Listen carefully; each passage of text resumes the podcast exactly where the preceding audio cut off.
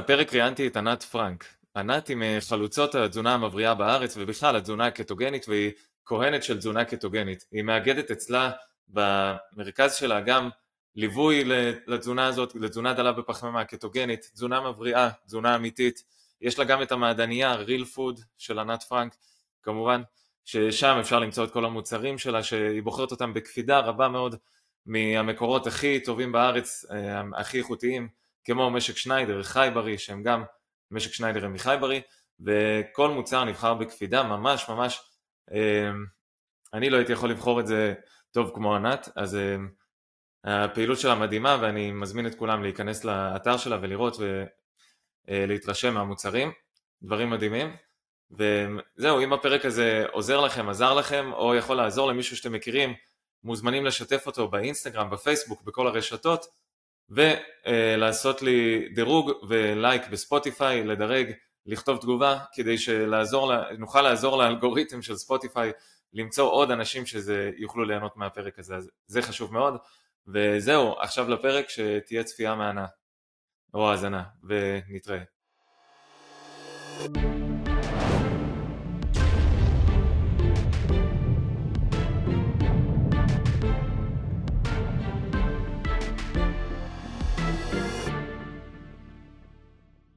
מה קורה, תומר? איזה כיף שהזמנת אותי. אליך. כן, כיף לארח. אני, אה, אנחנו נתחיל ואני רוצה היום שנדבר על כל הנושאים שאנחנו גם מדברים עליהם בשיחות אה, בלי קשר בינינו אה, בהקשרים שלנו, את יודעת, לא רשמי, אבל לפני שאנחנו מתחילים לצלול לכל מה שאת מתעסקת ומה את עושה ויותר לעומק, אז כמיטב המסורת, אם את יכולה בכמה מילים למי שעדיין לא שמע, שלא מכיר את ענת פרנק, אז מה את עושה? אז ענת פרנק, אה, אני בעצם מנהלת מרכז, אני קוראת לו מרכז כי הוא כבר מרובה פעילויות, אה, שמלווה אנשים לתזונה אבולוציונית, תזונה משקמת. אה, אני יועצת לבריאות מטבולית. למרכז שלי קוראים אוכל אמיתי, real food. ממש דבוקת ארבעת המילים האלה, וזה לא סתם שם גנרי חמוד שהתלבשתי עליו, זה מבחינתי ממש הגדרה שחרטתי על דגלי. זאת אומרת כל מה שהמרכז שלי עושה אה, מליווי להסתגלות לתזונה משקמת ותכף נדבר מה זה אה, דרך מעדניה ייחודית מסוגה בישראל שמבוססת אוכל אמיתי שגם את המושג הזה אנחנו תכף אה, ניתן לו קצת קירות. ועד אה, ממש מוצר שיצרתי שמבחינתי הוא מוצר דגל והוא גורם מרכזי בתזונה אה, המשקמת והוא הבסיס של הבסיס של התזונה שלנו האנושית בכלל אה, או ההתפתחותית של המטבח המוסדי, בגלל זה אני קוראת לו חדשנות מסורתית. כי אנחנו רק עכשיו נזכרים במה שכבר ידענו שזה ציר עצמות. אז אני יצרנית צירי עצמות היום הגדולה בישראל, ציר העצמות שלי הוא שיקומי. הוא הולך ומתפתח. אז בגדול המרכז שלי הוא באמת אה, מרכז, אה, נקרא לזה הוליסטי, one stop shop, שמרכז גם ליווי לתזונה וגם את הפרקטיקה, מה אוכלים, ומי שמתקשה גם להכין או, או צריך הכוונה יכול פשוט להיכנס למעדניה ולרכוש את עצמו מזווה שלם, כולל אוכל מבושל כולל. מדהים, וגם את הציר וגם את המוצרים אני, אני כבר מכיר, אבל הם... באמת אה, למי שלא מכיר אז אה, זה לא, זה לא רק אה, אוכל, אוכל שבמרכיבים שלו הוא, הוא משקם וכמו שאת אומרת הוא טבעי, הוא גם מגיע ממקור, מהמקורות הכי נקיים שאפשר למצוא בארץ, שזה הרבה, אני, אני יודע מהגידול של חייברי ויש את משק שניידר שבטח נדבר קצת עליהם שאת מכירה אותם, אז זה גם חשוב שזה לא רק ה... זה לא רק הרכיבים של המזון או זה שהוא uh, מגיע מהחי באמת, אלא גם איפה זה גדל, נכון? שזה משהו שאת גם uh, שמה עליו את הדגש אצלך. זה מאה אחוז הדבר עצמו, נכון. כשאני, אני בעצם לקחתי את זה עוד שלב, עוד צעד, וזה לא רק מה שאני מבשלת, איך אני מבשלת או איך אני מנחה לתזונה, גם חשוב לי השלב שלפני, זאת אומרת מקור האוכל שלנו, מאיפה הוא מגיע. אני מתעקשת שהוא יהיה מאה אחוז הדבר עצמו. זאת אומרת, אין מבחינתי גם המעדניה וגם איך שאני מלמדת את התזונה, אה, אנחנו נשים דגש על, על מאיפה הגיע האוכל, מי ייצר אותו, מה הדגשים ששמו שם. וזה מתחבר לנו להגדרה של מה זה אוכל אמיתי בעצם. רוצה לדבר על זה? זהו, אז את, את ממש מובילה אותי לשאלה הבאה, ואני רוצה, לה, רוצה להיכנס רגע לראש של הצופה, וזה מה שאני תמיד מנסה לעשות, כי אני, את יודעת, אנחנו כבר, אמ, אני כבר שבע שנים בתזונה, את יותר, ואני שם לב ששאלות חוזרות על עצמן, וזו שאלה שמאוד נפוצה בקשר בכלל מקור האוכל, או איך אה, לבחור אוכל, אז אמ, אנשים שומעים שאני מדבר תמיד גם על דרכי הגידול ובאמת על המקור מקור, כאילו כמה, בכלל כמה ידיים וכמה עיבוד האוכל הזה עבר בדרך אליי, והאם הזריקו לו חומרים או לא הזריקו או תספו, ואנשים תמיד מנסים אה, לשאול אותי, רגע תומר, אז אתה אומר שאם אני בעצם אוכל בשר אבל שהוא לא, שהוא אה, בשר תעשייתי, אז בעצם אני, אני לא מקבל את כל היתרונות שאתה מדבר עליהן, אז, אז באמת אה, אני רוצה שננסה ל, לעשות איזה סקאלה כזאת, שאני חושב שתתקני אותי אם אני טועה, זה באמת יש את הכי נמוך זה התזונה המערבית הכי מעובדת, שאת יודעת, לקנות אה, סוכר מעובד וכל ה, מה שבא ליד, ואחרי זה אנחנו יכולים לעלות לתזונה שהיא... כן, ואז באמת יש תזונה שהיא, שהרכיבים שלה, כמו שאני אומר, נקיים, אבל היא עדיין אה, תעשייתית, אז זה כמו בשר תעשייתי שאנחנו, או בשר קפוא שאנחנו מוצאים בסופר, ואולי אחר כך יש לנו את, ה, את התזונה שאת מדברת עליה, שהיא גם המקור נקי, גם כל שלב בשרשרת הוא נקי, וגם המוצר הסופי בסוף הוא הכי נקי, ובאמת הכל מאה. אז תראה, אנחנו לא יכולים לנתק את עצמנו בשלב הראשון מה, מהעידן שבו אנחנו חיים. נשים רגע, אז אנחנו כל הזמן עסוקים בניהול סיכונים, נקרא לזה, אוקיי? זאת אומרת מצד אחד בעולמנו אנחנו שואפים אה, לאכול תזונה אבולוציונית שהיא מה שנקרא טרום המהפכה החקלאית. זאת אומרת עד, ש, אה, עד שקרה לפני עשרת אלפים שנה, עד ש... קרתה, נקרא לזה הפלטה הזאת שנקראת מהפכה, מהפכה חקלאית, ואז סגרנו את האוכל שלנו בגדר, אוקיי? עד אותו רגע אכלנו מאוד מגוון, היינו ציידים לקטים, נענו טופוגרפית, אה, בהתאמה גם לעונות השנה, זאת אומרת היינו יצורים של הטבע במאה אחוז.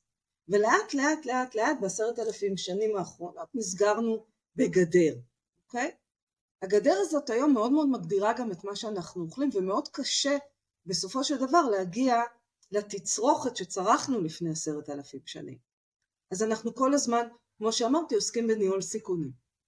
אז אם אני רוצה לצרוך בשר, אז אני כן אתחיל לשאול שאלות, אוקיי? והשאלה היא באמת איפה הוא מגודל בצורה הטובה ביותר, שנכונה לי יותר. אז נכון בישראל היום יצא נושא שנקרא תקן חייברי שמקפיד על אופן הגידול משלב ההמלטה או ההטלה, אוקיי? אה, דרך באמת איך אופן הגידול, זאת אומרת איך הם מגודלים, מה הם אוכלים, איך הם נעים, איך הם נולדים, איך הם מטופלים ואיך הם נשחטים ואיך הם נארזים. זה התקן. אני מה שנקרא בשלב הבא ממשיכה את התקן, כי אני כבר מייצרת מזה את האוכל. אז אם אני חוזרת רגע למקור, מן הסתם וחד משמעית האוכל שלנו היום לא תואם את מה שאכלנו אז, שזה חיות בר לחלוטין שהסתובבו בסביבה סטרילית לחלוטין או טבעית לחלוטין, אה, אז ברור שהאוכל שלנו עבר כמה שלבים.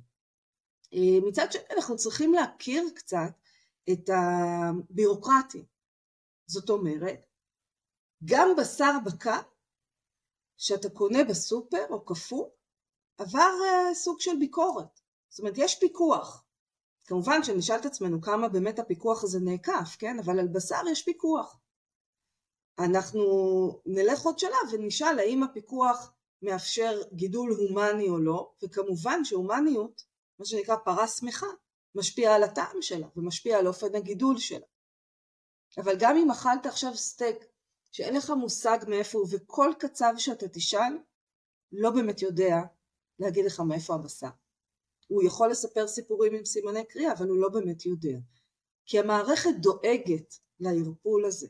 ופה מגיע באמת תקן חייברי שעושה לנו קצת אה, זאת אומרת איזושהי בהירות. אבל עדיין אותו בשר, אותו סטייק שקנית בסופר, שיכול להגיע באמת ממשלוחים חיים ומהמון מצוקה, הוא עדיין תחת פיקוח, אוקיי? אז אנחנו תמיד ננסה כן, לבחור את הרע אבל... במיעוטו. אבל נכון, אבל אני, אני מבין מה שאת אומרת, ברור, וזה באמת יש המון היגיון גם והרבה אבולוציה מאחורי, וההיגיון הביולוגי שמתקשר לאבולוציה שלנו כבני אדם זה ברור, אבל אם, אני בטוח שאת נתקלת כל הזמן בשאלות האלה, אה, מישהו רוצה לשאול אותך, אמ, ענת רגע, אבל אני, אני נורא רוצה ל, לשמור על התזונה שלי, אני, נורא, אני לא רוצה לאכול הרבה פחמימות, אני לא רוצה להעמיס על הגוף, אז, אמ, אז מה, אני חייב, אמ, אני חייב אוכל כזה אמיתי ואני חייב למצוא את תקן חי בריא, או שאני יכול להתחיל מבשר שהוא הבשר, מה שאנחנו אומרים, התעשייתי, אז זה שאפילו הוא מגיע ממשלוחים חיים ואני אתחיל מזה ועדיין, האם אני עדיין אשפר את הבריאות שלי או שזה הכל או כלום? אז כן, חד משמעית כן. אה, חשוב בהקשר הזה להגיד למשל שעופות בישראל הם לא תחת פיקוח, זה באמת אומר שהעופות פה באיכות מאוד מאוד ירודה, ברמה שהם מקבלים ממש תרופה שמונעת איזשהו חיידק שנכנס להם למחזור הדם ואנחנו אוכלים את זה, אז נגיד עופות לטובת העניין זה לא משהו שאני אמליץ כחלק מהתזונה של, של, על מנת לשפר אותה, אוקיי? ואם תשים לב אנחנו, אנחנו יותר ויותר נכנסים לנושא שנקרא צרכנות מושכלת. איך אני עושה את הניהול סיכונים הזה ואיך לאכול ומה באמת לאכול, אבל חד משמעית ברגע, אני קוראת לזה אבולוציה של שינוי. באבולוציה של השינוי, ברגע שעברתי מתזונה מערבית מבוססת אוכל תעשייתי, חומרים משמרים, שמנים מזוכחים, סוכרים, בעיקר סוכר לבן, סוכר מעובד, ברגע שעברתי מתזונה מערבית כזאת מבוססת ג'אנק נקרא לזה, לתזונה מבוססת אוכל אמיתי, זאת אומרת גם אם כרגע זה אפילו לא חי בריא, כבר הגוף ימחא לי כפיים. זאת אומרת כבר אני ארגיש את השינוי.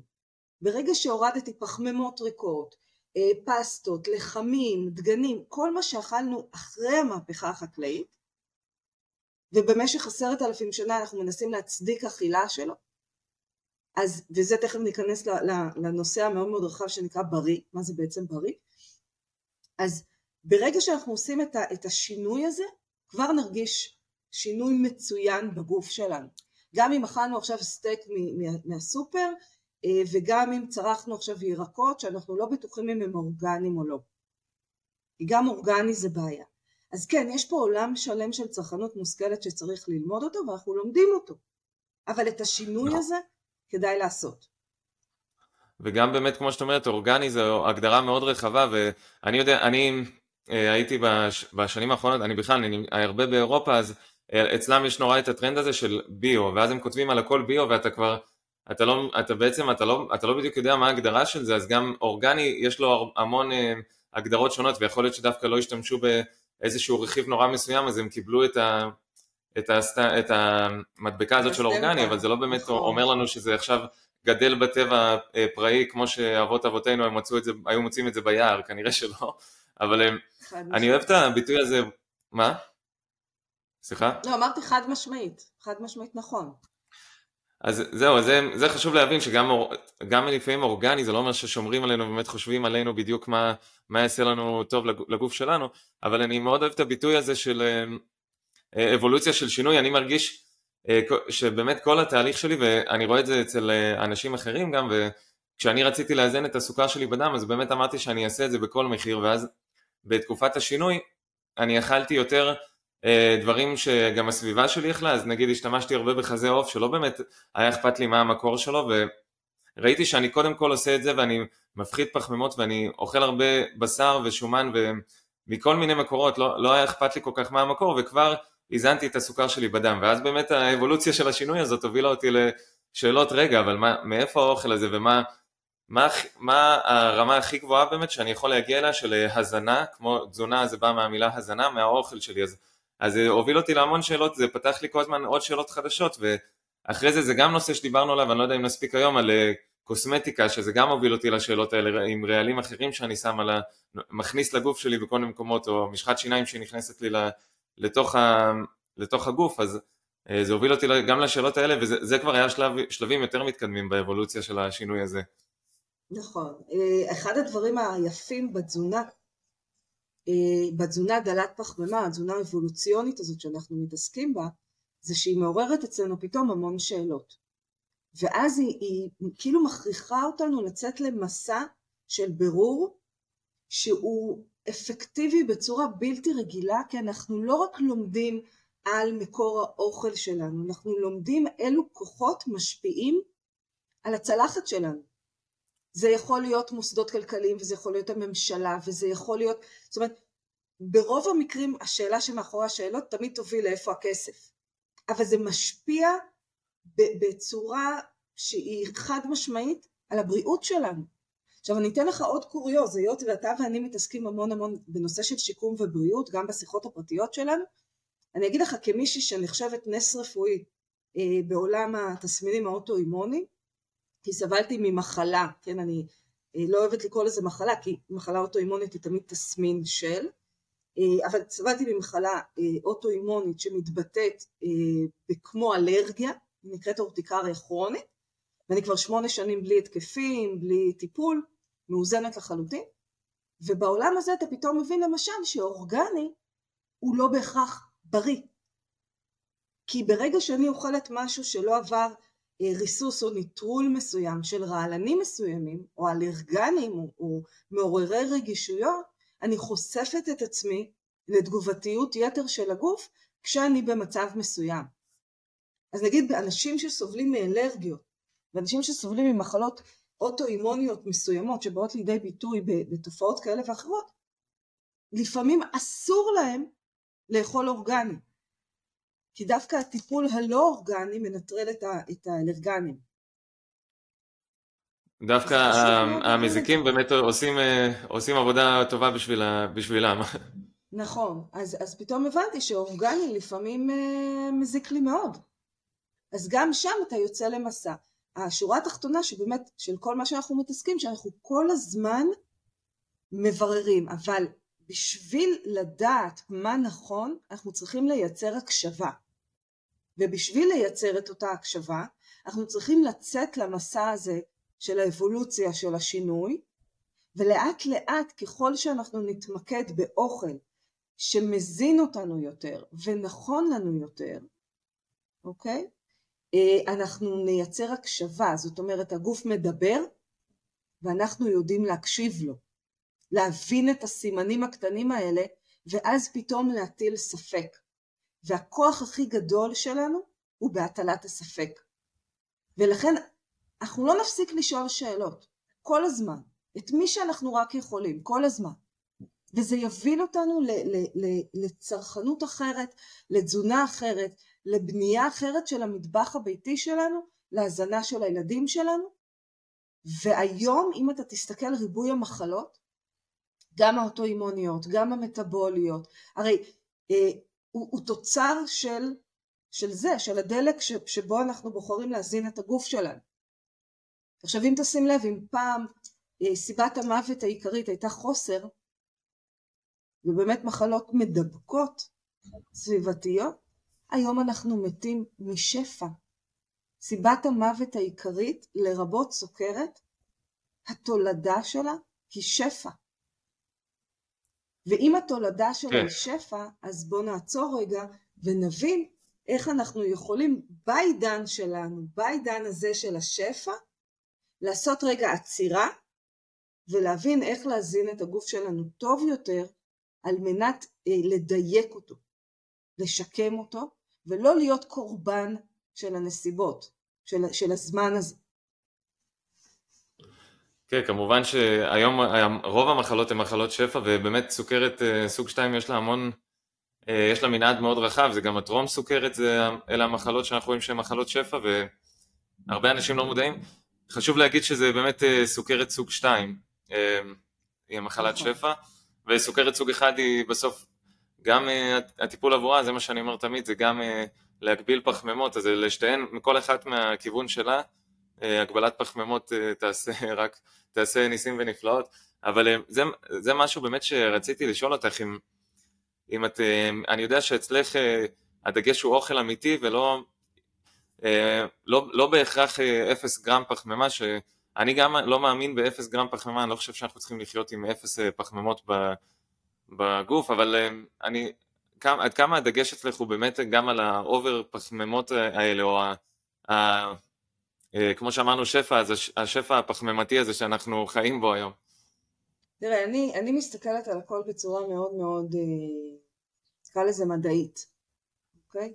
אם בגוף שלנו יש, הרי הגוף שלנו בנוי בצורה כזאת שאנחנו יכולים לאכול פחמימה עד אין סוף, עד שנמות. פשוט ככה. ואין לנו, לנו מעצור לפחמימה. אבל אם אתה מסתכל על זה בצורה מדעית, אז אנחנו, יש לנו גבול לכמה באמת פחמימות אנחנו צריכים בדם, שזה לא יותר מכפית. שתית מיץ תפוזים, כבר שתית עשר כפיות סוכר.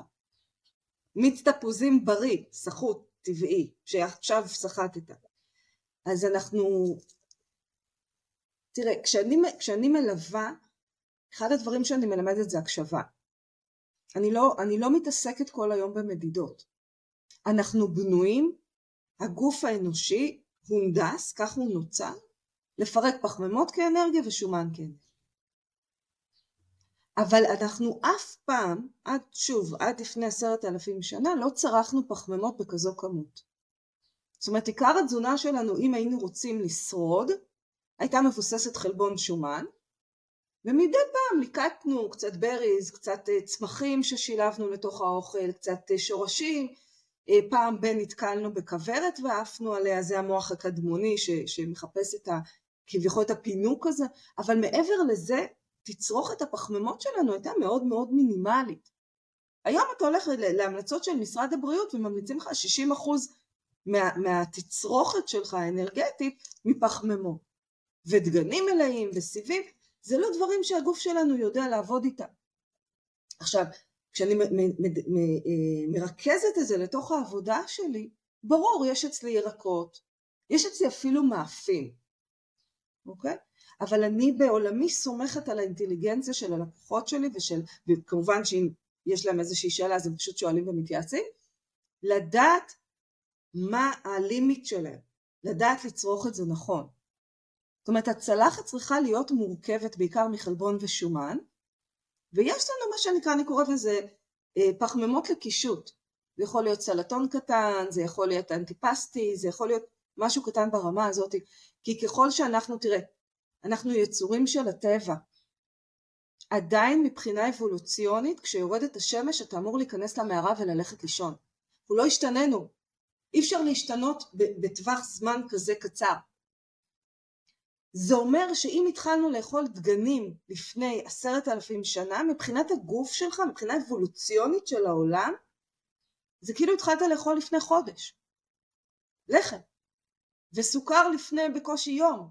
כי סוכר עד לפני, סוכר תמיד היה בכל מיני תצורות, אבל לא ככה, לא תעשייתי. לפני 200-300 שנה זה היה רק לעשירים. סוכר היה מאוד מאוד יקר, אבל הוא לא היווה את מרכז התזונה שלנו. אז כשאני יורדת לאוכל אמיתי, ולדברים שאני מייצרת, ולדרך שבה אני מסבירה לאנשים איך לאכול, אנחנו מורידים את הדגש המאוד משמעותי שקיבל עכשיו בעידן שלנו מורידים את הדגש מהפחמימות ומתמקדים באוכל. זה פותח לנו המון המון אפשרויות, הגיוון הוא אינסופי. הבסיס של התזונה שלנו זה בשר, דגים, ביצים, שומן טוב וירקות דלי פחמימה. ומכל מרכיב כזה אפשר לעשות פלאים. אז, אז יש פחמימות, אני לא, לא על אפס פחמימות, ואם לא צריך אז לא צריך קרניבורי, ואם, זאת אומרת, בשלב הזה אנחנו כבר נכנסים למה המטרה שלי. איפה אני נמצאת, מה נקודת הפתיחה המטבולית שבה החלטתי לעשות שינוי ומה המטרה שלי ולפי זה אנחנו נבחר איך אנחנו אוכלים. עכשיו אני מזכירה לך עוד דבר נורא חשוב. בעידן שבו נוצרנו לפני שני, שניים וחצי מיליוני שנים ובמהלך כל הדרך הזאת לא היה לנו כל הזמן אוכל. זאת אומרת אנחנו מהונדסים ככה שאנחנו לא צריכים לאכול כל הזמן. אנחנו יכולים בשקט לאכול פעם ביום, יומיים, שלושה, וזה בסדר גמור. אנחנו בנויים ככה. תקרא לזה צום, תקרא לזה, תקרא לזה מה שאתה רוצה, אבל זה מצב טבעי של שובע, שבו הגוף יודע לעבוד על תאי שומן כמקור אנרגיה, ואת זה אנחנו צריכים לספק לו. כי פחמימות זה, זה אנרגיה מתכלה מהר מדי. זה, זה לא מחזיק, אה, זה לא דלק שמחזיק, אה, כמו השומן. נכון. אבל באמת אה, חשוב להגיד, זה, חשוב לשים, לדייק בדברים שכמו שאת אומרת זה לא, הגוף הוא באמת, הוא, כמו שאנחנו יודעים טוב מאוד, הוא מכונת האדפטציה הכי טובה בטבע, אז באמת זה לא אומר שאם אנחנו אוכלים את כל הכמות פחמימות הזאת, כל הכמות הזאת אנחנו נמות היום או מחר, זה, הגוף יעשה את האדפטציות, אבל עם הזמן יהיה אה, יותר עומס, וכמו שאת אומרת, הגוף הוא לא מכיר את ה...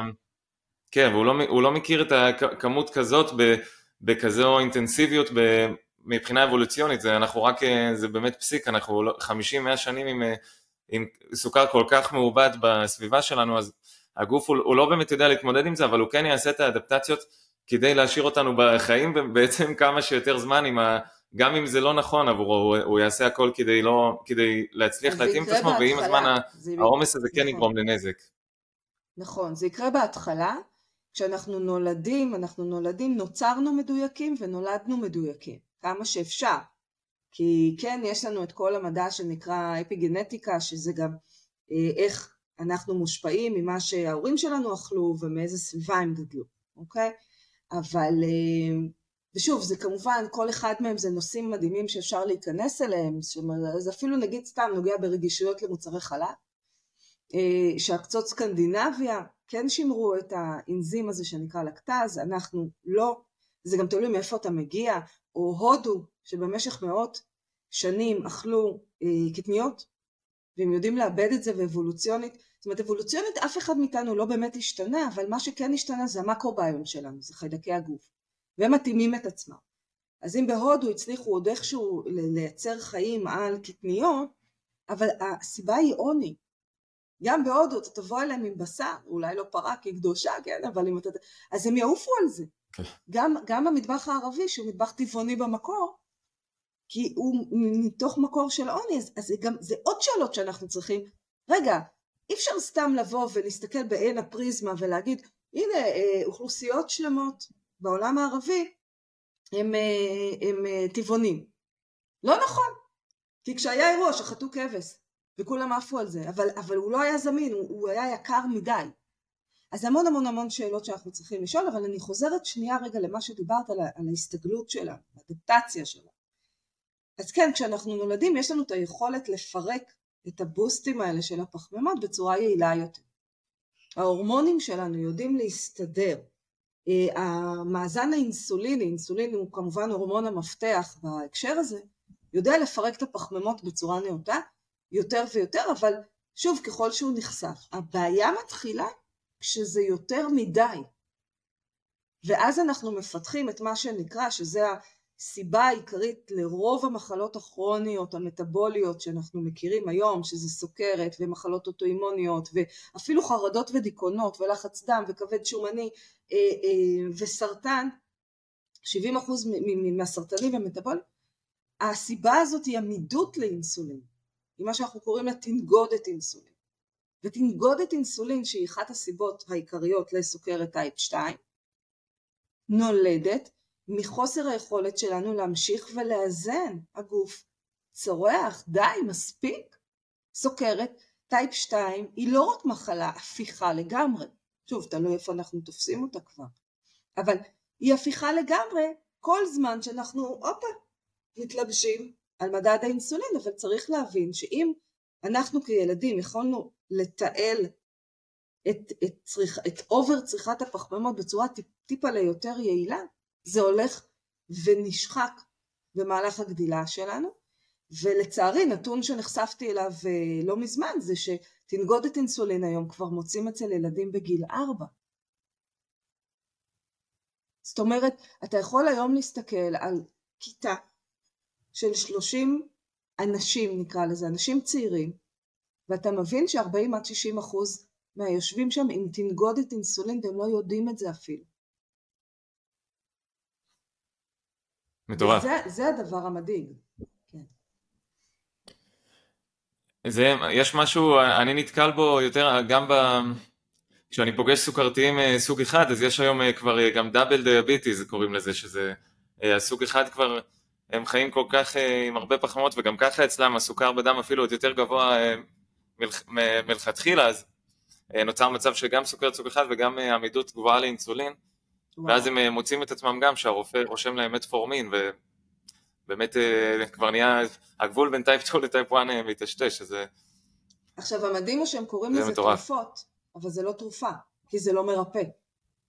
אני קוראת לזה, זה כמו למרוח טיפקס על שבר פתוח, זה אפילו לא פלסטר. זה רק בשביל שלרופא יהיה מדדים נכונים במד הזה של, של הגלוקוז, ו, וזה דיברנו באמת טרום הפגישה, אנחנו מדברים על זה אתה ואני המון, שהסוכרת היא, היא, היא, היא עברה טרגדיה, הטיפול היום בסוכרת הוא ברמת טרגדיה, כי הפכה להיות מחלה של גלוקוז, אז אנשים כמו שהם מתמכרים לשעון, כמו שהם מתמכרים למשקל, כמו שהם מתמכרים לשעונים מחוץ לגוף שלהם, הם התמכרו למדידה מטורפת של, של מדד הגלוקוז, מדד הסוכר בדם, והוא לא רלוונטי. הוא גם, הוא, הוא אפצ'י, הוא עולה ויורד בהתאם לפעילות הגופנית שאנחנו עושים, למה שאנחנו אוכלים, ל, ל, ל, לכל פיפס, לשעה ביום ו, ולאיזון ההורמונלי שלנו. מה שחשוב לנו לדעת זה את רמות האינסולין. רמות האינסולין יעידו לנו על האם אנחנו עם תנגודת אינסולין או לא, ומה העתיד שלנו צופן בחובו. כי אם אני עכשיו סתם בת 20 ויש לי כבר תנגודת אינסולין גבוהה, רוב הסיכויים שתוך עשור, מעבר להפרעות בפוריות, אני אפתח גם סוכרת טייפ 2, יש לי סכנה לסוכרת בהיריון, שלא לדבר באמת על מחלות נוספות שיכולות להזיק כבר למעי, כי זה כבר קשור לתצרוכת מה שאני אוכלת, ורוב המחלות האוטואימוניות מקורן במעי. אנחנו קוראים לזה מעי דליף. אז ככל שאני אתמקד באכילה נכונה של אוכל אמיתי, הדבר הראשון שאני עושה, אני משקמת את הצינור המרכזי הזה של הגוף שלי, כמו שאני נוהגת להגיד תמיד, המערכת העיכול שלנו מתחילה בפה ומסתיימת בתחת. והצינור הזה הוא זה שמשפיע על כל מערכות הגוף שלי. אז השלב הראשון, הראשון, הראשון, הוא לא ללכת לרופא. השלב הראשון הוא להחליט מה, איזה דלק אני מכניסה לצינור הזה, ולהאמין ביכולת שלי לרפא את עצמי, כי הרפואה אצלנו. יש לנו את היכולת המלאה לרפא את עצמנו. ושוב, זה הכל תלוי כמובן, ולפעמים it's too little too late. אני לא רוצה להגיע לשם. אני רוצה לתפוס את המושכות כבר עכשיו. אבל זה לא מתחיל בביקור אצל הרופא, יש לנו אמון עיוור ברפואה המודרנית שרובה מושתתת, רופאים בכלל לא לומדים תזונה. שזה, שזה אבסורד. ואם אתה רואה רק בשיחה מאוד מאוד יחסית קצרה בינינו, תחשוב כמה שאלות האדם הפשוט, האדם מהשורה צריך להתחיל לשאול את עצמו. בגלל זה אני, אני ממש קוראת לזה מסע, כי כל אחד מהנושאים הקטנים שאנחנו מזכירים ככה כהרף עין, הוא, הוא נושא ללמוד ולחקור אותו. אבל אתה יודע, אתה קונה מחר אה, מכונת כביסה. אתה תשב שנייה, תקרא את ההוראות, נכון? אתה קונה טלוויזיה חדשה, אתה תשב שנייה, אתה תק... ת, ת, ת, תבין איך להפעיל את השלט, איך לסנכרן ביניהם. זה מה שאנחנו צריכים ללמוד, נכון, איך לתפעל את הגוף הזה. נכון, ובאמת כל שאלה כאן, אני מרגיש שהרעיון הזה יכל להיות גם 20 שעות, אבל אנחנו רוצים אה, כמה שיותר לנסות לפשט, זה, זאת המטרה גם אה, בסוף בפודקאסט הזה, וכמה שיותר לקהל הזה, שזה כן אה, מדגדג לו להבין, וגם כשאני מאמין שגם את, אני חושב שכל אחד שהוא עושה את השינוי, כשאני התחלתי את השינוי הזה, אז כמו שאמרת, הייתה את האבולוציה הזאת, וגם בהבנה שלי, כמו כל תחום שהוא, שהוא חשוב בחיים והוא קריטי ואתה רוצה, ל, רוצה להתמקצע בו, זה לא באמת היה רגע אחד שבו קראתי את ההוראות וראיתי את האור, אלא כל הזמן עוד שאלה ועוד שאלה הובילה לעוד שאלה ושאלה אחת פתחה שמונה חדשות וככה זה במדע כל הזמן, כל הזמן אה, הובלתי ככה על ידי השאלות ו, ואני עדיין, אני כל הזמן ממשיך לדייק את זה וזה אף פעם לא נגמר, זה, זה גם הכיף בכל התחום הזה, בגלל זה הלכתי להיות גם תזונאי קליני כדי כל הזמן להמשיך לחפור ולהעמיק ולהפוך את זה למקצוע, אבל, אבל באמת אה, המטרה שלנו זה כמה שיותר אה, לנסות בסוף להנגיש, כי אנשים הרבה פעמים היו לי פרקים בעונה הראשונה שדיברתי קצת, דוקטור מריאלה גלנט וזה, אמרתי לה גם העונה הזאת שאמרתי רגישות, אה, עמידות לאינסולין, או מונחים שנראו לי די טריוויאליים, אז אנשים, היו לי חברים ששמעו את זה, אז הם אמרו, רגע, מה זה עמידות לאינסולין, על מה אתה מדבר, כאילו, מה, מה, מה זה בכלל, אני, לי זה היה נראה ברור, אז עכשיו אני בראש של כל הזמן, אני חושב, רגע, אפילו מה שאמרנו עכשיו, שזה נשמע, זה יחסית לא למתקדמים, אבל באמת, אני רוצה, המטרה היא כמה שיותר בסוף להנגיש את זה, ואנחנו אומרים אוכל אמיתי, ואנחנו אומרים שבאמת השפע מוביל לכל הבעיות, וזה די ברור, אבל... מה זה אוכל אמיתי? מה, מה זה אוכל אמיתי, כן, זו שאלה מאוד מאוד חשובה וזה גם, אני מאמין שזה מאוד רחב, גם מה זה אוכל אמיתי וגם אם אני עכשיו, אני אני מגיע למצב באמת שיש לי עמידות לאינסולין ואני רוצה, כמו, כמו שאמרת, זה, הכל זה אינסולין והאינסולין הוא באמת, הוא מעיד גם על הסוכר, הם בקורלציה מסוימת, אבל אני רוצה יותר להבין, אבל לא, אני גם רוצה לפתור את, ה, את המצב שלי, אז קודם, את יודעת, מה, קצת אה, תסמינים, עושה? קצת לזהות את העמידות הזאת וגם מה אני עושה. אוקיי, okay, אז בוא נתחיל במה זה אוכל אמיתי. אוכל אמיתי בהגדרה שלו זה אוכל בצורתו הקרובה ביותר למקור. נקודה. אוקיי? זה אומר שאם אנחנו מסתכלים רגע על אסכולות תזונה שאנחנו מכירים אה, בארץ, אה, יש לנו פלאו, יש לנו דל פחמימה ויש לנו קטוגני. פלאו stand for אוכל אמיתי. זה פלאו. זה לא אוכלים יותר בשר וזה לא כל האגדות שיצאו סביב זה. פלאו הוא אוכל אמיתי. אוכל בצורתו הקרובה ביותר למקור. זה אומר שאם הלכת עכשיו בשדה מה אתה יכול למצוא בשדה ולאכול as is. אתה יכול למצוא תפוח אדמה, אתה יכול למצוא בטטה, אתה יכול לתת ביס בטוסיק של הפרה, אתה יכול למצוא דבש, אתה יכול למצוא, אבל אתה לא יכול למצוא חופן שיבולים ולאכול את הגרעינים ככה, נכון? אתה חייב להעביר אותם עיבוד. אז זה לא אוכל אמיתי. אז בואו רגע נרד עוד שלב להגדרה מה זה אוכל אמיתי. אוכל אמיתי זה אוכל שאינו מכיל סוכר, אה, סוכר מעובד, זאת אומרת, דגנים, דגנים וקטניות הם לא חלק מאוכל אמיתי, כל מה שהוא זרעים, שזה לא משהו שנועדנו לאכול, אלא זה אוכל לעופות השמיים ולחיות הארץ, זה לא חלק מהדפינישן של אוכל אמיתי, אז אנחנו לא אמורים לאכול אה, סוכר מעובד, אנחנו לא אמורים לאכול דגנים, אנחנו לא אמורים לאכול שמנים מזוכחים, אז זה אוכל שלא מכיל שמנים מזוכחים, שמן מזוכח ככה בשתי מילים כי אנחנו מתחילים מסע אה, של ממש קמפיין נגד שמנים מזוכחים, זה שמן שנוצר במאה, מאה, מאה, מאה שלושים שנים האחרונות, אנחנו לא הצלחנו לצרוך אותו, זה שמן שמופק מזרעים כמו קנולה, חמניות, תירס, אה, זירי ענבים, כל אלה שעובר זיכוך, קרי תהליך שמאוד מאוד דומה להפקת נפט. אז שוב, אז אוכל אמיתי הוא אוכל בצורתו הקרובה ביותר למקור שאינו מכיל דגנים, קטניות, סוכר מעובד, שמנים מזוכחים וכמובן חומרים משמרים. זה אוכל אמיתי בהגדרה.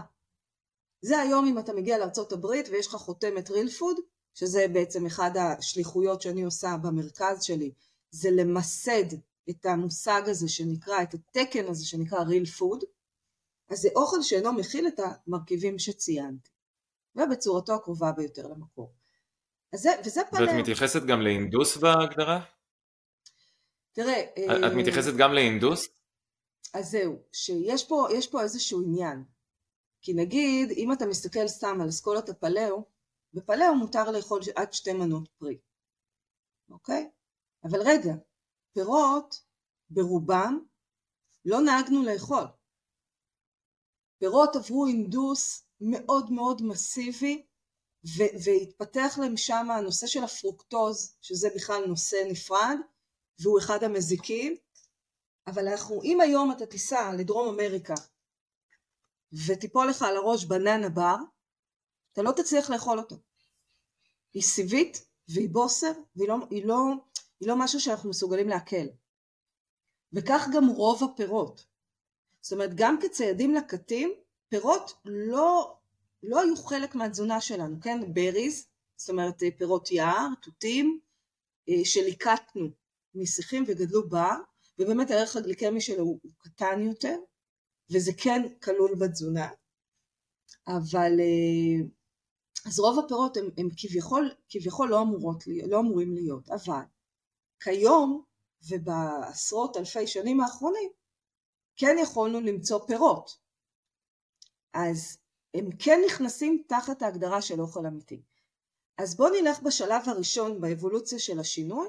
אם עברתי לאוכל אמיתי והעברתי את הבית שלי ואת הילדים, אני כן אתן להם את האפשרות לאכול פרי, אוקיי? וכמובן בדגש של לא יותר משתי מנות, שתי מנות פרי ליום. אה, וכמובן כל האוכל יהיה מבוסס, אוכל שאינו מעובד בצורתו הקרובה ביותר למקור. זה השלב הראשון. אז זה לגבי הנושא של ההינדוס. אה, אנחנו קצת ידענו... וזה נגיש שירות. לכל אחד? זה נגיש לכל אחד. אצל הירקן, אצל, ה, אצל הקצב, אצל הדייג, אה, אתה יכול למצוא אוכל אמיתי, אה, ושם אתה אמור לחפש. אוכל לא קונים בסופר. אוקיי? אז זה, זה השלב הראשון באבולוציה של השינוי. אני רוצה נגיד להבריא את הבית שלי, בזה אני אתמקד. זה אומר שהוצאתי פסטות, אורז, תראה אורז הוא גם נחשב uh, בתחום האוכל האמיתי, אבל אורז בששת אלפים שנים האחרונות עבר אינדוס מטורף. זאת אומרת אם אנחנו מסתכלים על אוכלוסייה שלמה, למשל סין שניזונים מאורז, סוג האורז שהם ניזונו ממנו בעבר היה שונה ממה שקיים היום, ולכן התפתחו גם אצלם מחלות. אז אורז מבחינתי הוא, הוא מאוד מאוד אפור. כי האורז הלבן שהיום צורכים הוא ביג נו נו. ואורז מלא זה, זה בעיה, שזה, שוב אנחנו נכנסים פה לשקרים מוסדיים, כן, אבל אורז מלא זה אורז עם הקליפה. ומה התפקיד של הקליפה בטבע? להגן. להגן. אז מה הוא עושה בגוף? הוא חוסם. הוא חוסם והוא מרעיל והוא פוצע. הוא מגן על, ה... ש... על האורז בתוך הגוף גם. מגן על האורז בתוך הגוף. אז כל העולם הזה של קמח מלא, אורז מלא, כל, ה, כל המלאים למיניהם, זה בסך הכל תירוץ להצדיק צריכה שלהם, אבל בזמן הזה הם פוצעים את הגוף שלנו. אז, אז הייתי מורידה את זה בכלל מתוך כל הארסנל, אה, אבל שוב, בשלב הראשון של האבולוציה עוברים לאוכל אמיתי, מוציאים באמת לחם, דגנים, פסטות, כל מה שציינו, אה, ומתחילים להנחיל את הבית באמת על אוכל. על בשר, על אלפי ומיליוני מתכונים סביב רק עולמות הבשר, בכל דרך אפשרית, כמובן, ודגים וביצים ושומן טוב וירקות אה, דלי פחמימה. השלב הבא זה דל פחמימה. בדל פחמימה מבוסס אוכל אמיתי, אנחנו כן יכולים, זה כבר מדיד יותר, אוכל אמיתי, אה, קרי פלאו באסכולה, הוא לא מדיד. אתה יכול לאכול פחמימות, חלבונים, שומנים, אה, הצלחת מורכבת בדרך כלל שליש שליש שליש, מאוזנת, גם עם המילה מאוזנת יש לנו קצת בעיה, אבל היא, היא לא מדידה, זאת אומרת זה לא מדיד, וכבר בשלב הזה של האבולוציה מתזונה מערבית לאוכל אמיתי, יקרה שינוי מבורך בגוף שלנו. השלב הבא, יש לנו איזושהי בעיה, יש לנו איזושהי מטרה, מהשמנה עד מחלה כלשהי או תסמין כלשהו, אנחנו נדרשים למדוד. וזה שלב הדל פחמימה. בדל פחמימה אנחנו שוב נסמכים על מסגרת התזונה שמבוססת אוכל אמיתי על מנת להזין נכון את הגוף שלנו. זה אומר שבשלב הזה, לא, אנחנו, דרך אגב, באוכל אמיתי גם נכלל דבש וסילן טבעי ומייפל טבעי. זה עדיין אוכל אמיתי, כי הוא לא מדיד. בשלב של דל פחמימה אנחנו כבר נשים דגש על כמות הפחמימות שאנחנו צורכים לטובת איזון הורמונלי. לטובת אותו אינסולין וחבריו. כי אינסולין לא עובד לבד הרי, יש לנו מלא מפקדים בגוף שקוראים להם הורמונים. אז בשלב דל פחמימה מבוסס אוכל אמיתי, אנחנו כן יכולים לשלב קצת גזר, קצת דלעת. אנחנו לא נרצה לשלב ממתיקים, או קולה זירו, או כל מיני תחליפים שאומרים לנו, בזה אין פחמימה.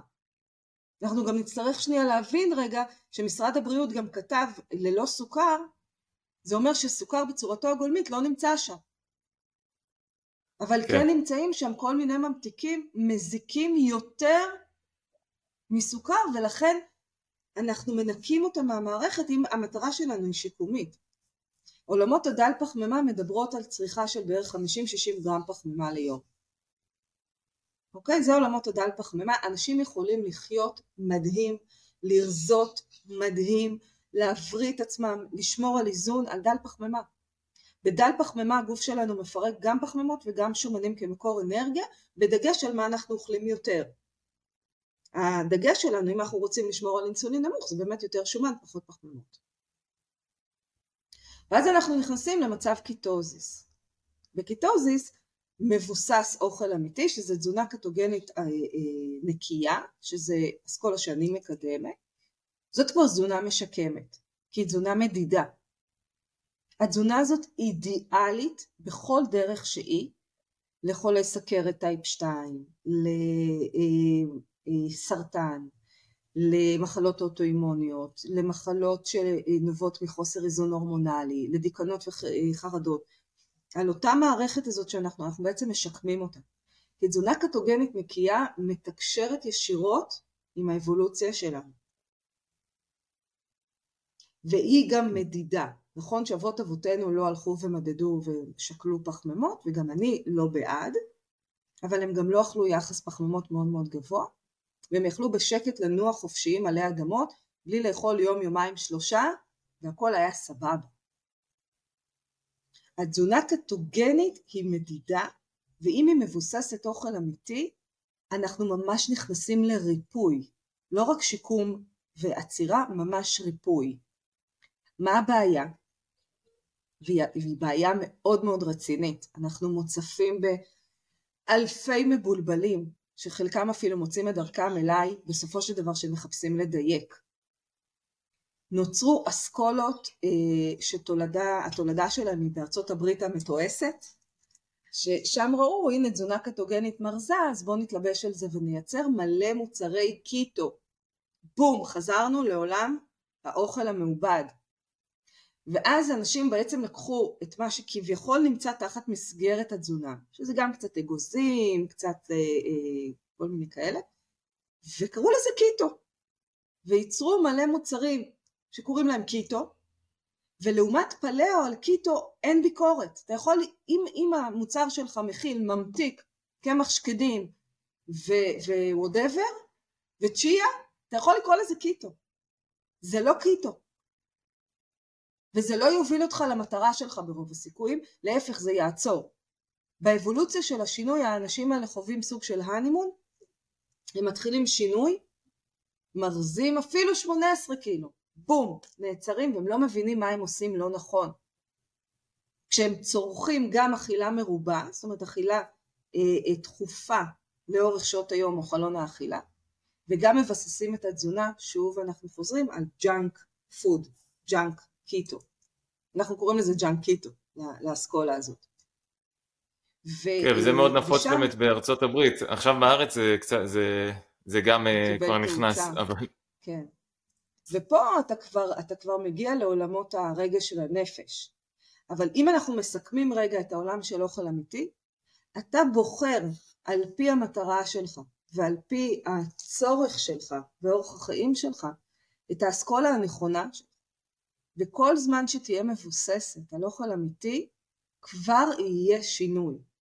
ואז על פי עוצמת המטרה, תדע איפה לדייק. אוקיי? כן, ברור. אה, תזונה קטוגנית היא גם מדהימה לא רק לסוכרתיים סוג 2, גם לסוג 1, וזה...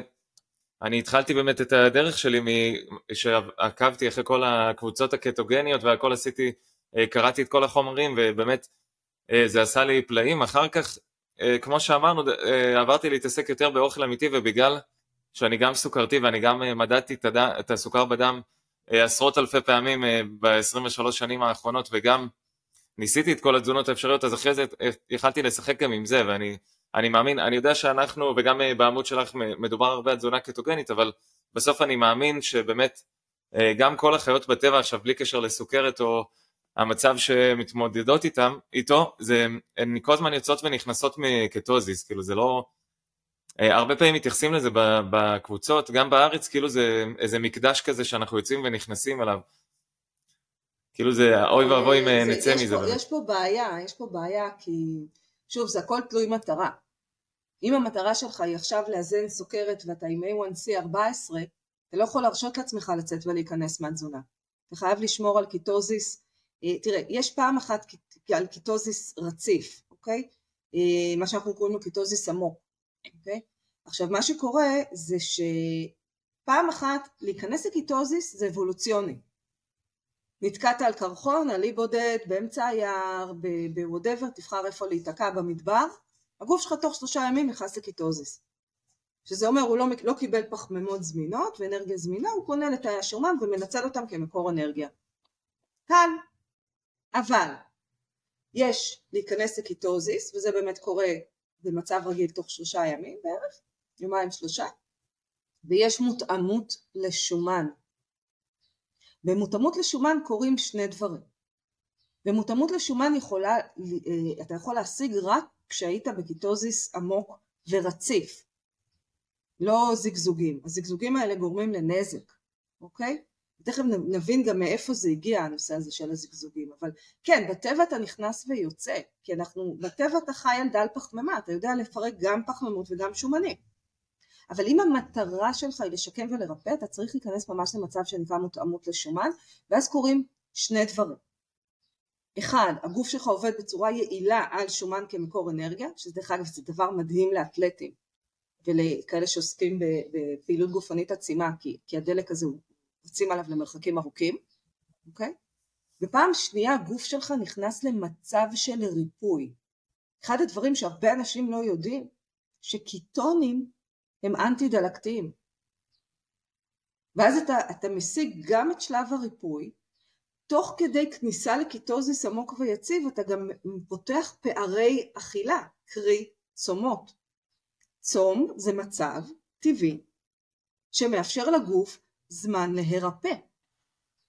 ולכן כל המזגזגים למיניהם עובדים מאוד מאוד לא נכון, אלא אם כן השגת את האיזון שלך והבחירה שלך לאורח חיים היא דל פחמימה ואתה יודע איך לאזן את זה. זאת אומרת נגיד אני היום אה, המטרה שלי היא לאזן את אותה אורטיקריה כרונית שהייתה לי, אני לא צריכה להיות בקיטוזיס על מנת לאזן אותה, אני כן צריכה להקפיד מאוד על מה אני אוכלת, ושיהיה מבוסס אוכל אמיתי, ואני צריכה לא לצרוך מדי פחמימות. ברגע שאני חורגת, גם אם זה ברמת ירקות, ברגע שאני חורגת, אני כבר מתחילה להרגיש את הרחש בחש הזה מתחת לאור. אז אם זאת המטרה שלי, אז אני יודעת שהגדרתי לעצמי שאורח החיים שלי הוא דל פחמימה. הנושא של כניסה ויציאה כבר זורק אותנו לעולמות הרגש. ושם אני קוראת לזה בשורה קשה מדי להמונים. השינוי שנדרש מאיתנו לעשות בשביל לחיות כביכול מוגבלים בעולם של שפע מניפולטיבי הוא עצום. ואז אני מספרת, כש, כשבן אדם נכנס לשינוי ושהוא מגיע, אז תחשוב, החלטת לעשות שינוי, יש לך סוכרת טייפ 1, אוקיי?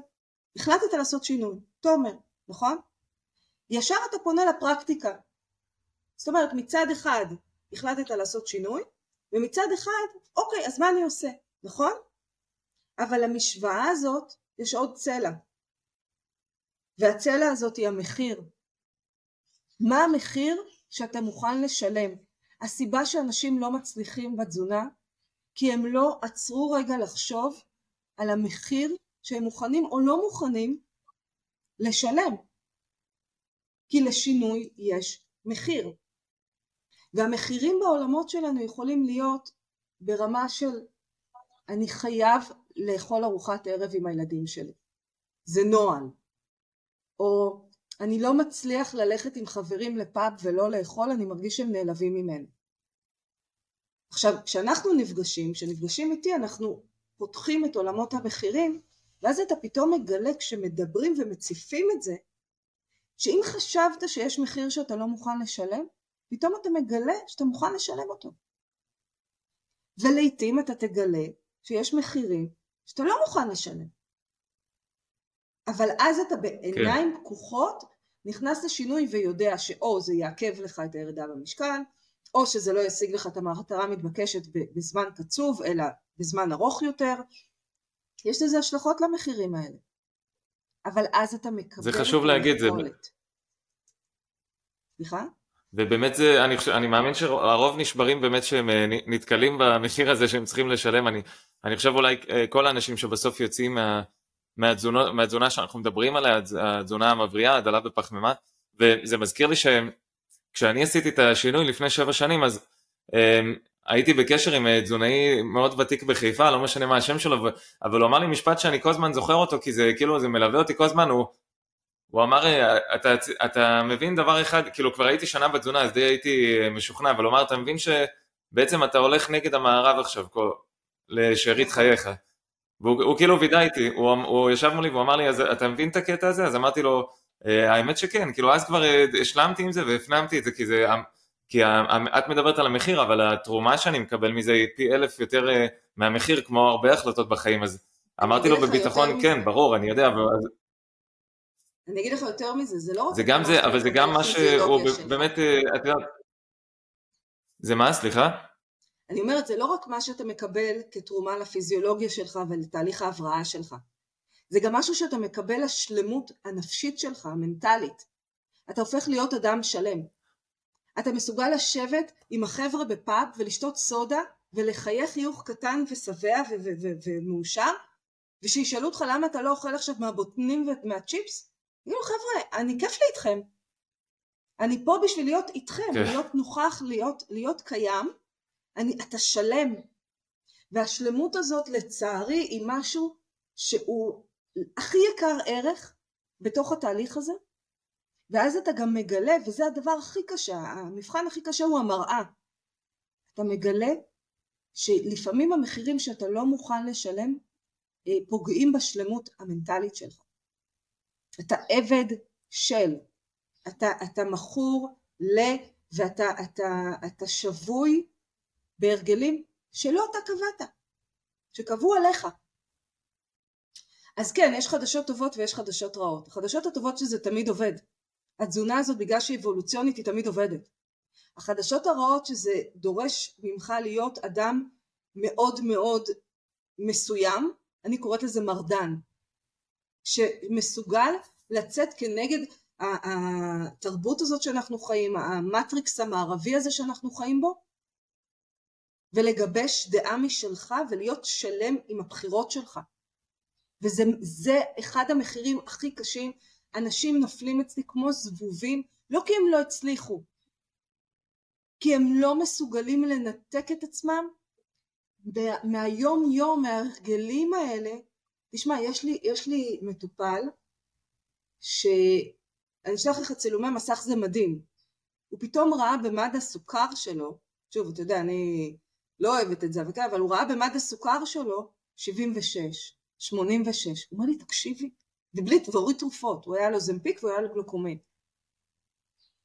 ובמשך חודש הוא מבחירה שלו, בהתייעצות כמובן, הוריד את התרופות. והוא הגיע למדדים טבעיים, טבעיים לחלוטין, של איזון, של 76, 86, הוא אומר לי, אני בחיים לא ראיתי כאלה מדדים על, על, על המד סוכר שלי.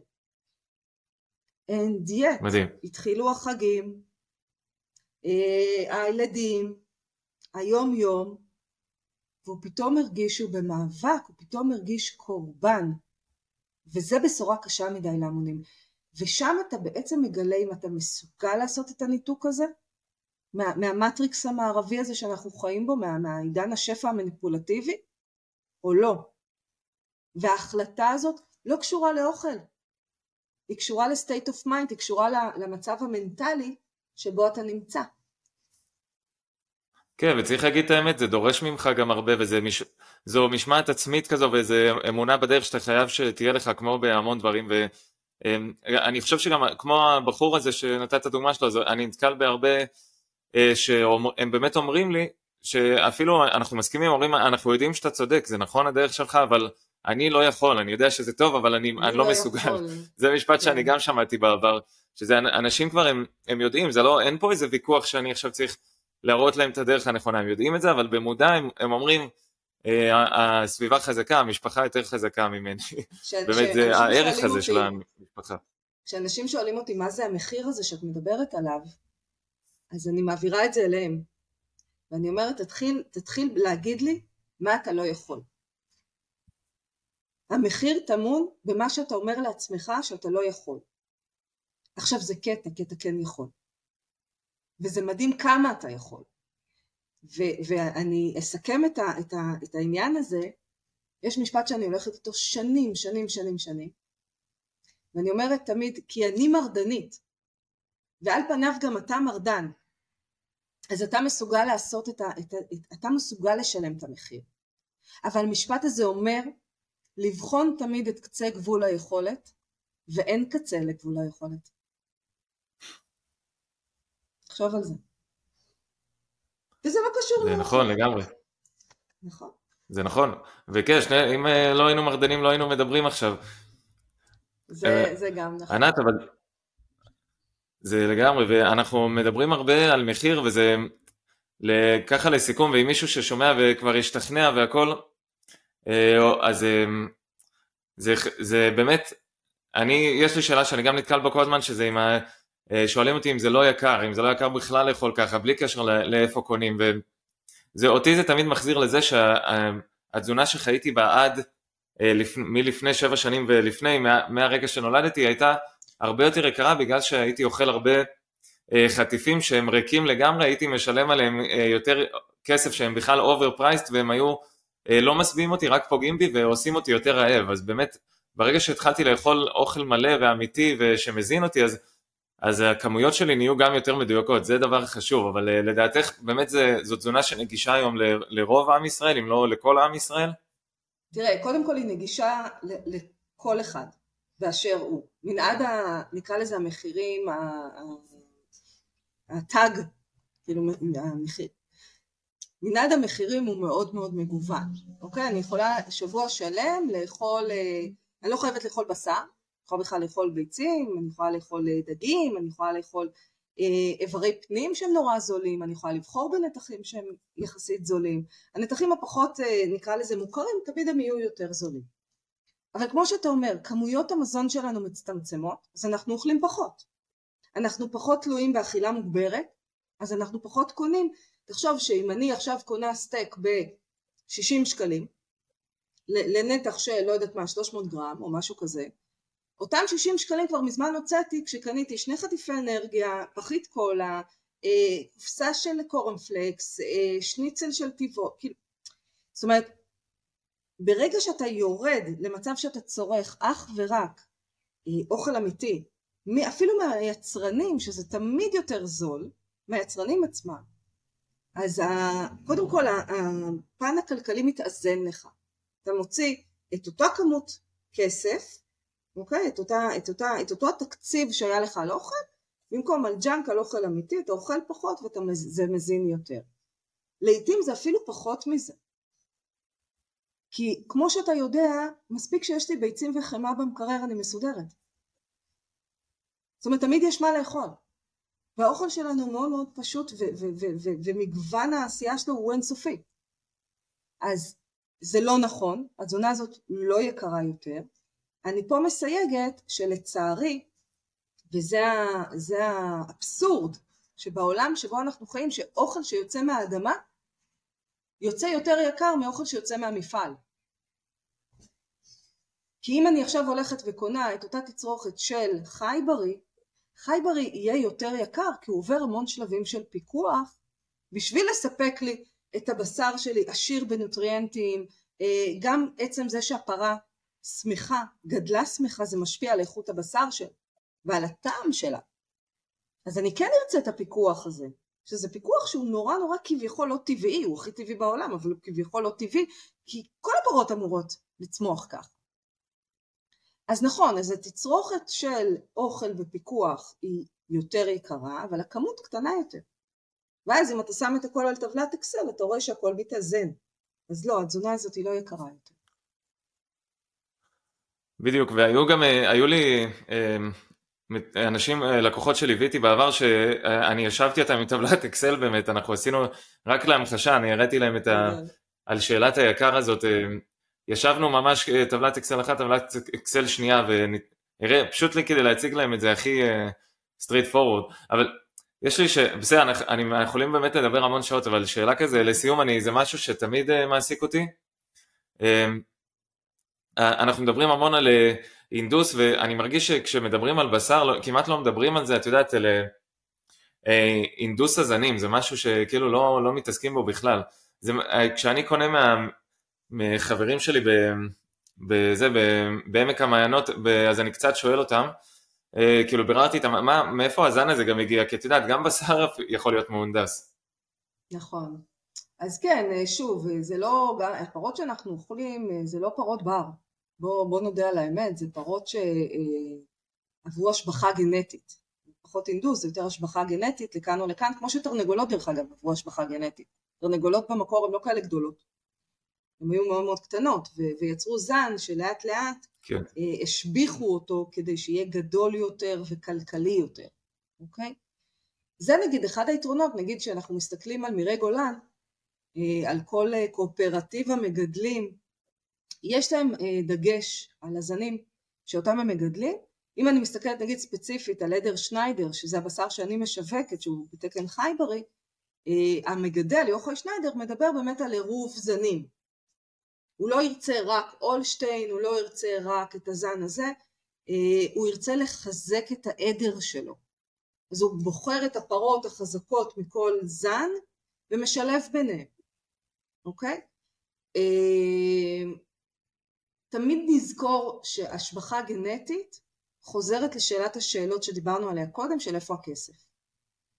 ותמיד נזכור שבעידן שבו אנחנו חיים אין, אין לנו מנוס. כי, כי אם היית עכשיו יוצא לחיפה ואתה מחיפה, עם חץ וקשת ויורה בחזיר בר, אז היית אוכל חזיר בר. שרוב הסיכויים שהוא לא הונדס. הוא לא עבר השבחה גנטית. אבל בעולם הבשר אנחנו נשאף לגידול... הוא לא יהיה grass fed אמנם. לא... דרך אגב, אין grass fed בארץ, בואו ננפץ רגע מיתוס. אין grass. אין. לא, הוא אוכל מהפחים, אז בכלל אין שם. בכלל, אה, כן. כן, בארץ זה לא אפשרי. נכון. אז בארץ זה לא אפשרי. אה, כל מה שאתם חושבים כתוב עליו grass fed הוא לא grass fed, הוא semi grass fed. כי אין לנו שטחי מרעה אה, בארץ למשך רוב עונות השנה. יש כמה עדרים שגדלים, עיקר החיים שלהם הם באמת אוכלים עשב, אבל תמיד לפני אה, שחיטה יש אה, תקופה מסוימת של פיתום, וגם שם למשל תקן חייברי דואג שבשלב הפיתום מה הם אוכלים, כי שם כאילו האוכל הוא לא... אז התערובות שהם מקבלים הם תחת פיקוח, זה, זה ההבדל. אבל אם אתה באמת אה, אה, נודד לאירופה, לניו זילנד, שם הגראס פד הוא גראס פד אה, מלא, אה, ושם גם, שוב, העדרים עברו השבחה גנטית, אבל תפריד, כי צעדים לקטים, אז, אז הלכנו, צדנו אייל, שלא עבר שום השבחה, צדנו ביזון, צדנו ממוטה.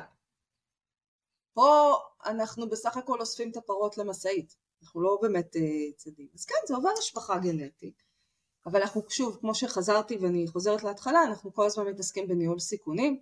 תזכרו שבשר הוא תחת פיקוח, עוף אין עליו פיקוח, יש שני מגדלים בארץ אה, שמספקים עופות, אה, אני, אני עובדת עם משק מלמד שמספק עופות שהם גם אורגניים, כי מה שהם אוכלים, את הערובות האורגניות, הם גם חופש כמטיילות חופשי ואז הקולגן שלהם מתפתח טוב יותר והן נושמות אוויר כמובן והן בתזוזה אה, וגם בתקן חייברי, כי תקן חייברי מפקח על כל תהליך הגידול, השחיטה והאריזה. אז יש איפה למצוא את זה. זאת אומרת, עופות מהסופר לא הייתי קונה בכלל. לא הייתי מסתכלת על זה בכלל, אוקיי? אבל בשר אנחנו יכולים לעשות את השיקולים בהתאם לתקציב שלנו, שזה אני תמיד אומרת, אין דבר כזה יקר. יש בחירה. אתה קונה בהתאם לתקציב שלך, אוקיי? אז אה, שם יש לנו בחירה מושכלת. לגבי ירקות, תמיד נעדיף שהירוקים שלנו כן יהיו ללא ריסוס, כי עלים ירוקים מקבלים יותר ריסוס מאשר אה, ירקות, אבל גם שם להעדיף לקנות ישירות מהמגדלים. היום יש לנו גישה, גם הקורונה פתחה לנו גישה מהממת ליצרנים עצמם, לחקלאים עצמם, אז אנחנו לא צריכים לקנות פלפל שחיכה לנו בסופר אה, שבועיים, אנחנו יכולים ללכת לחקלאי ולקנות ישירות ממנו, אותו דבר עגבנייה ומלפפון וחציל ו whatever, זה דורש מאיתנו קצת מסע, אבל once יצאנו למסע הזה, אז פתאום יש לנו את הירקן שאנחנו רגילים לקנות ממנו, את הדייג, דרך אגב יש דגים חי בר, יש דייג אחד נכון, בארץ, זה חדש, נכון, בכנרת, נכון? שדג דגים באופן אה, שנקרא ציד, הוא לא דג, הוא צד אותם, שזה נקרא ממש, אה, אה, זה רשת היקפית, והדגים ממש מגיעים mm-hmm. לסירה חיים, מומתים המתת חסד ומיד מנוקים. ההבדל בין זה לבין בריכות דגים, שם באמת עושים השבחה ואינדוס מטורף, ברמה של הופכים הורמונים ו- ומוכלים תערובות שלפעמים מבוססות על זבל עופות. שוב, זה נושא שלם שאפשר לפתוח אותו, אבל היום יש דגים בתקן חייברי, אה, יש גם דייגים בים שמאוד קשה להגיע אליהם, אבל שגם דגים אה, באופן של ציד ולא mm-hmm. כלובים או, או רשתות סטטיות, ויש ביצים חייברי של כרמלים, שיש גם פיקוח על הביצים עצמן, וכמובן בשר. כן, חשוב, חשוב מאוד גם הנושא הזה של האינדוס, אבל בסדר, יש, עדיין יש לנו מה שנקרא choose your battles, ובארץ אתה, יש לנו את התקנים האלה, ויש את הדגים, כמו שאת אומרת, של החייברי, ויש לנו עם מה לעבוד. עד שלא נעבור לקנדה ונתחיל לצוד איילים בטבע, אז בול. נסתפק ב... אנחנו עוסקים בניהול סיכונים, נכון. כן, זה, אבל זה חשוב, זה נושא שכמעט לא מדברים עליו. וטוב, ענת, אני, אני ממש אה, מודה לך על הזמן ועל השיחה, ולסיום, כן, אז אה, תודה, ואיפה אה, יכולים, אנשים יכולים למצוא אותך, יש את המעדניה, יש גם את הליווי, יש הרבה דברים שאת עושה, אז תני לנו ככה, אז תמיד אפשר למצוא אותי באתר שלי, שנקרא real food co.il, בטח אתה תשים לינק. אמ, זה real food co.il ומשם אפשר להגיע גם למסלולי הליווי שלי שהיום הם כוללים גם ייעוץ רפואי אה, גם למעדניה שזה מעדניה שהיא מטבח אה, פלאו-קטוגני מבשל שזה גם אוכל מבושל גם חומרי גלם למזווה והצירים כמובן אה, אז הכל מרוכז באתר ואפשר למצוא אותי בקלות.